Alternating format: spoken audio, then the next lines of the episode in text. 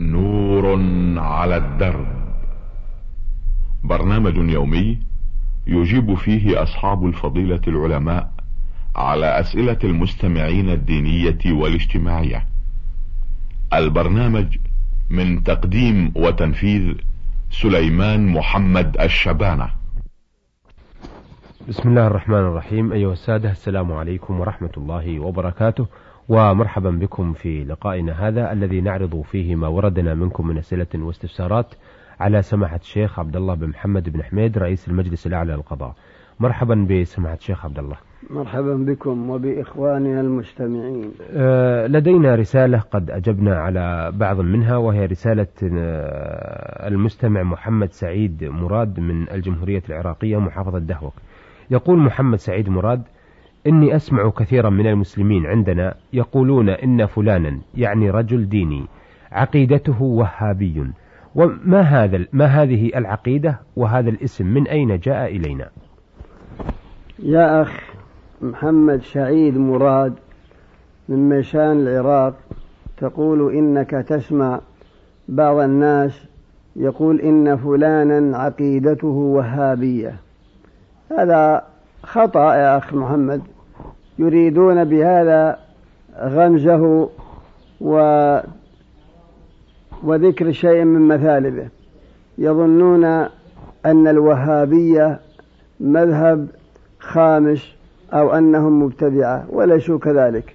يريدون بهذا أتباع الشيخ محمد بن عبد الوهاب، والشيخ محمد بن عبد الوهاب أحد العلماء الأفاضل، وهو رجل سلفي عقيدته عقيدة أهل السنة والجماعة، إلا أنه خرج في بلاده النجدية، وكان أهل نجد في ذاك الزمن يعبدون الأصنام كالأشجار والأحجار والغيران، ويجعلون مع الله شريكا، فنهاهم وبين لهم العقيدة الصافية والتوحيد الخالص، وهي دعوة الرسل: اعبدوا الله ما لكم من إله غيره.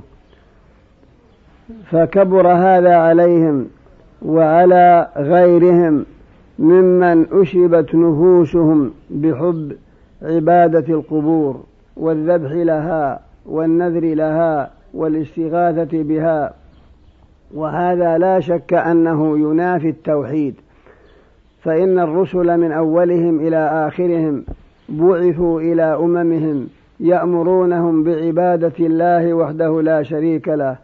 قال تعالى: لقد أرسلنا نوحا إلى قومه فقال يا قوم اعبدوا الله ما لكم من إله غيره، وإلى عاد أخاهم هودا قال يا قوم اعبدوا الله ما لكم من إله غيره، وإلى ثمود أخاهم صالحا قال يا قوم اعبدوا الله ما لكم من إله غيره، وإلى مدين أخاهم شعيبا قال يا قوم اعبدوا الله ما لكم من إله غيره، وفي حق نبينا محمد صلى الله عليه وسلم قال الله: وما أرسلنا من قبلك من رسول إلا نوحي إليه أنه لا إله إلا أنا فاعبدون.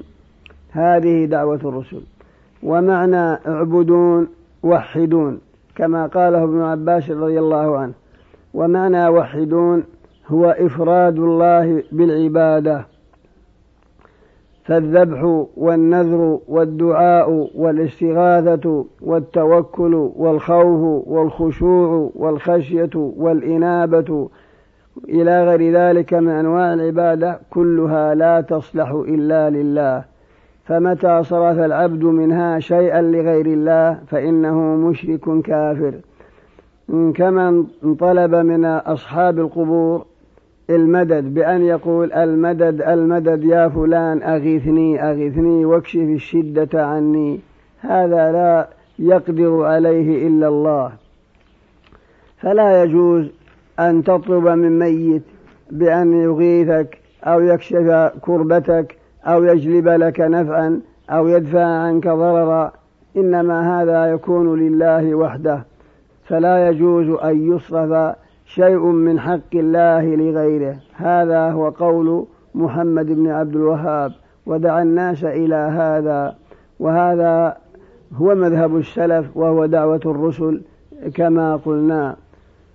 فكل إنسان ينكر عبادة القبور ويأمر بالعبادة أن العبادة لا تكون إلا لله يقولون هذا وهابي من باب العيب والذم له، هذا هو حقيقة ذلك. والوهابيون ليس لهم مذهب خاص أو أنهم ابتدعوا في الدين أي شيء، بل هذه عقيدتهم التي أشرنا إليها، وهم في ذلك متبعون لا مبتدعون، وهم في ذلك أيضا محقون لا أنهم مجرمون. وإنما الابتداع والإجرام دعوة غير الله معه وصرف ما هو حق لله لغيره. العبادة لا تصلح إلا لله، والعبادة تعريفها الذي لا يصلح شيء منها إلا لله، عرفها بعضهم بأن العبادة اسم جامع لكل ما يحبه الله ويرضاه من الأقوال والأفعال الظاهرة والباطنة، وعرفها آخرون قالوا العبادة ما أمر به شرعا من غير اقتضاء عقلي ولا اضطراد عرفي، والمعنى واحد وإن تنوعت العبارات، لكن العبادة لا تصلح إلا لله. فكل إنسان موحد يعبد الله وحده وينهى عن عبادة ما سواه أطلقوا عليه هذا الاسم قالوا وهابي. هذه حقيقة الوهابية يا أخ محمد سعيد مراد، والله أعلم.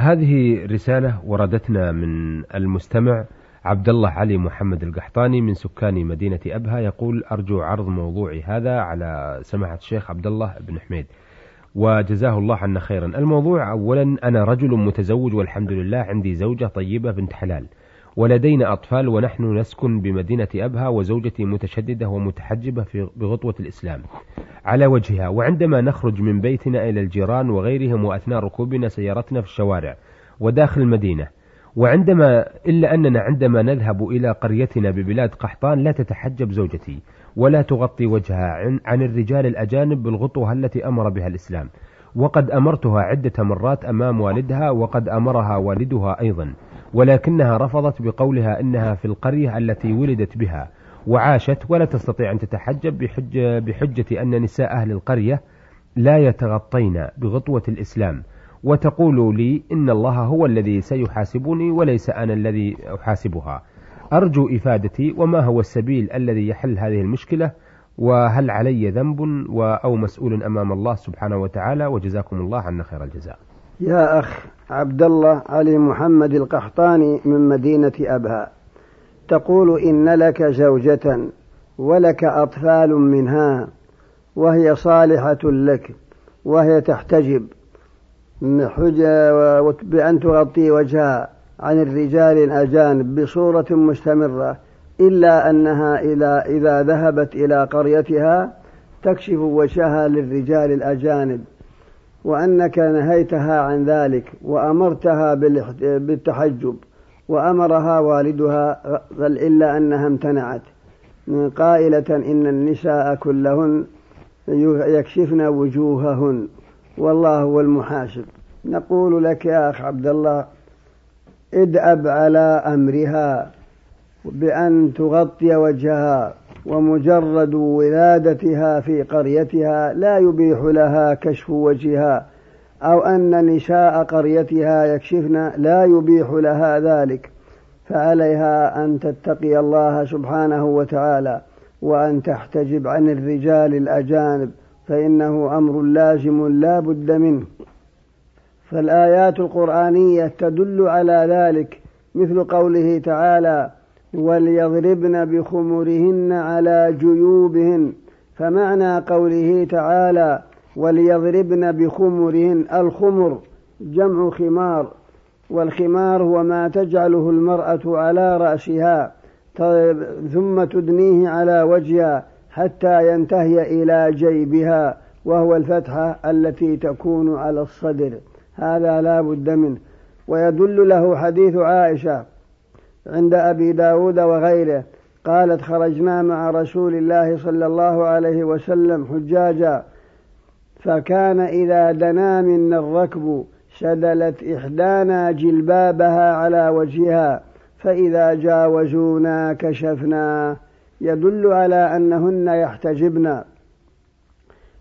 على أنهن يحتجبن ولو أنهن محرمات، فإن المرأة إحرامها في وجهها يجب عليها كشف وجهها، إلا إذا مر بها الرجال الأجانب وخشيت أن ينظروا إليها فإنها تغطي وجهها. وهذا هو قول كثير من أهل العلم رضي الله عنهم: وزوجتك هذه ما دام أنك تثني عليها فادأب في مناصحتها وفي تنبيهها وملاحظتها، وإن شاء الله أنها ستستجيب وتغطي وجهها عند الرجال الأجانب، سواء كان من أهل قريتها أو من غيرهم، والله أعلم. هذه سماحة الشيخ وفدتنا من جمهورية السودان من القضارب. يقول أخوكم في الله الرشيد زيادة هوف أو هوج، يقول إن له أخ يشرب الخمر وحاول منعه عدة مرات إلا أنه لم يوافقه على ذلك، وسأل بعض الناس فقالوا اجعل له محامي أو خذ عليه ولاية ثم أجبره على تركه، إلا أن الآخرين قالوا إذا أوقفه أو أوقفته فذنبه عليك، أفيدوني أنا محتار ما أعرف ما أعمل فيه، وفقكم الله. يا أخ رشيد زياد من جمهورية السودان الديمقراطية، تقول إن لك أخا وأنه يشرب الخمر وقد ناصحته فلم يستجب، فقيل لك تأخذ عليه ولاية. إذا كان أخوك رشيدا فأنت ادأب في مناصحته وتنبيهه وإخباره بأن الخمر مضر، مع كونه محرما شرعا فإنه مضر ضررا بينا، وقد أثبت الطب الحديث وجميع الأطباء كلهم يقولون إنه مضر، فإن نسيج بدن الإنسان، نسيج بدن الإنسان إذا كان سنه 40 سنة وهو يشرب الخمر يكون نسيج بدنه كنسيج بدن ابن 60 سنة، ثم هو يؤثر على عقبه. فشارب الخمر إذا كان له نسل، فالغالب أن نسل شارب الخمر يكون في عقله ضرب من الخلل، ويكون في عنده شيء من المهانة والكسل والهبوط والسقوط. هذا معنى ما قاله كثير من الأطباء، فعليك مناصحته وتنبيهه، إن استجاب فبها، وإذا لم يستجب برئت ذمتك ما دام رشيدا، برئت ذمتك، وحساب الخلق على الله سبحانه وتعالى. هذه رسالة وردتنا من رضا العلاوي بالرياض، يقول فيها: كثيرا ما نشاهد في المسلسلات الدينية والتاريخية ممثلين يقومون بأدوار المشركين وكفار قريش، بينما هناك أناس يقومون بأدوار المسلمين، فما حكم من يقوم بدور الكافر ويتكلم على لسانه؟ هل هذا يجوز أم غير جائز؟ يا أخ رضا العلائي من الرياض، تقول إنك شاهدت بعض الأفلام والمسلسلات التاريخية، وهو أن بعض المسلمين يمثل نفسه بصورة المشركين، كعتبة بن ربيعة وشيبة بن ربيعة وأبي بن خلف وأبي جهل وأمثالهم، ثم يتكلم بنحو من كلامهم الكفري. هذا لا يجوز بكل حال، ولا ينبغي للمسلم أن يمثل نفسه أو يشبه نفسه برجل مشرك كافر، عدوا لله ولرسوله وعدوا لهذا الدين الإسلامي، لا ينبغي له. كما لأنه لا ينبغي له أن يشبه نفسه كالشيطان وإبليس الذي هو عدو للإنسانية، فهذا لا ينبغي، ولا سيما إذا كان يتكلم بكلمات الكفر، كما يتكلم المشركون على النبي صلى الله عليه وسلم في تعظيمهم لآلهتهم: اعلوا هبل، لنا العزى ولا عزى لكم، وما أشبه ذلك، كل هذا لا ينبغي ولا يجوز للمسلم أن يصنع مثل هذا الصنيع ويعمل مثل هذا العمل ويتكلم بالكلمات الكفرية على أنه هو أبو جهل أو على أنه هو عتبة بن ربيعة أو شيبة بن ربيعة أو أبي بن خلف وأشباه ذلك، والله أعلم. هذه الرسالة وردتنا من المقدم أحمد يحيى عمر يحيى اليماني، يقول في رسالته أن عندنا ناس بعد الصلاة يقومون بصوت واحد بتهليل وصوت واحد، هل هذا جائز؟ أفيدونا. يا أخ أحمد عمر يحيى اليماني، تقول إن عندكم أناسا يرفعون أصواتهم بالتهليل رفعا جماعيا بعد الصلوات، فهل هذا مشروع؟ ليس هذا بمشروع، ولم يكن هذا معهودا زمن النبي صلى الله عليه وسلم، بل الذي صح أنه إذا سلم استغفر ثلاثا وقال اللهم أنت السلام ومنك السلام تباركت يا ذا الجلال والإكرام، وهكذا.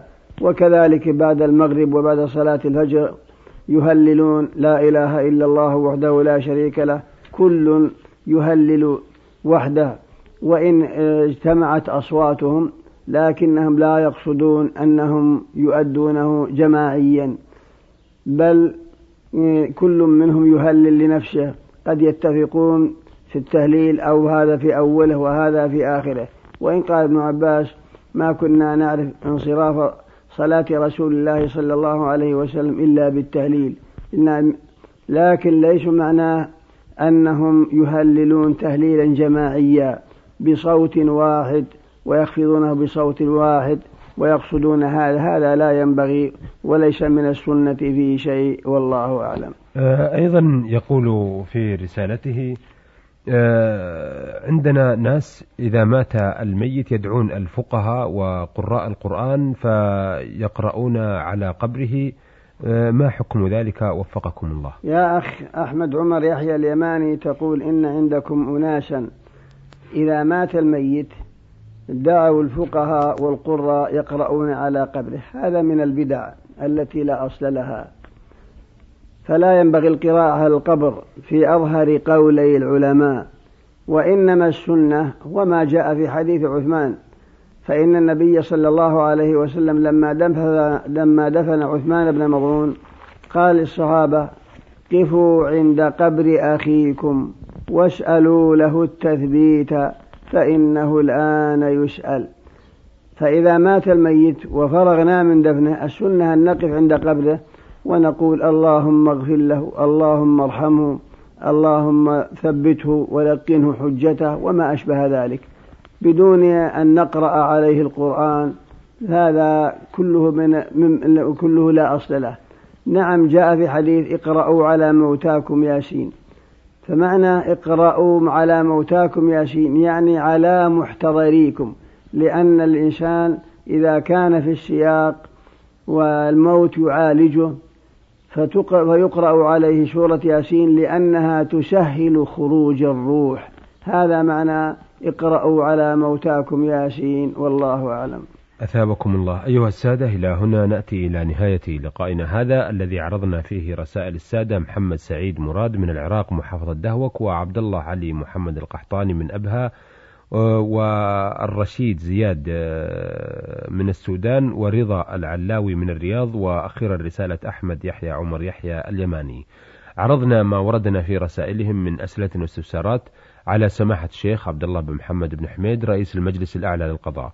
شكرا لسماحة الشيخ عبد الله، وشكرا لكم أيها الأخوة، وإلى أن نلتقي بحضراتكم نستودعكم الله، والسلام عليكم ورحمة الله وبركاته. نور على الدرب، برنامج يومي يجيب فيه أصحاب الفضيلة العلماء على أسئلة المستمعين الدينية والاجتماعية. البرنامج من تقديم وتنفيذ سليمان محمد الشبانة.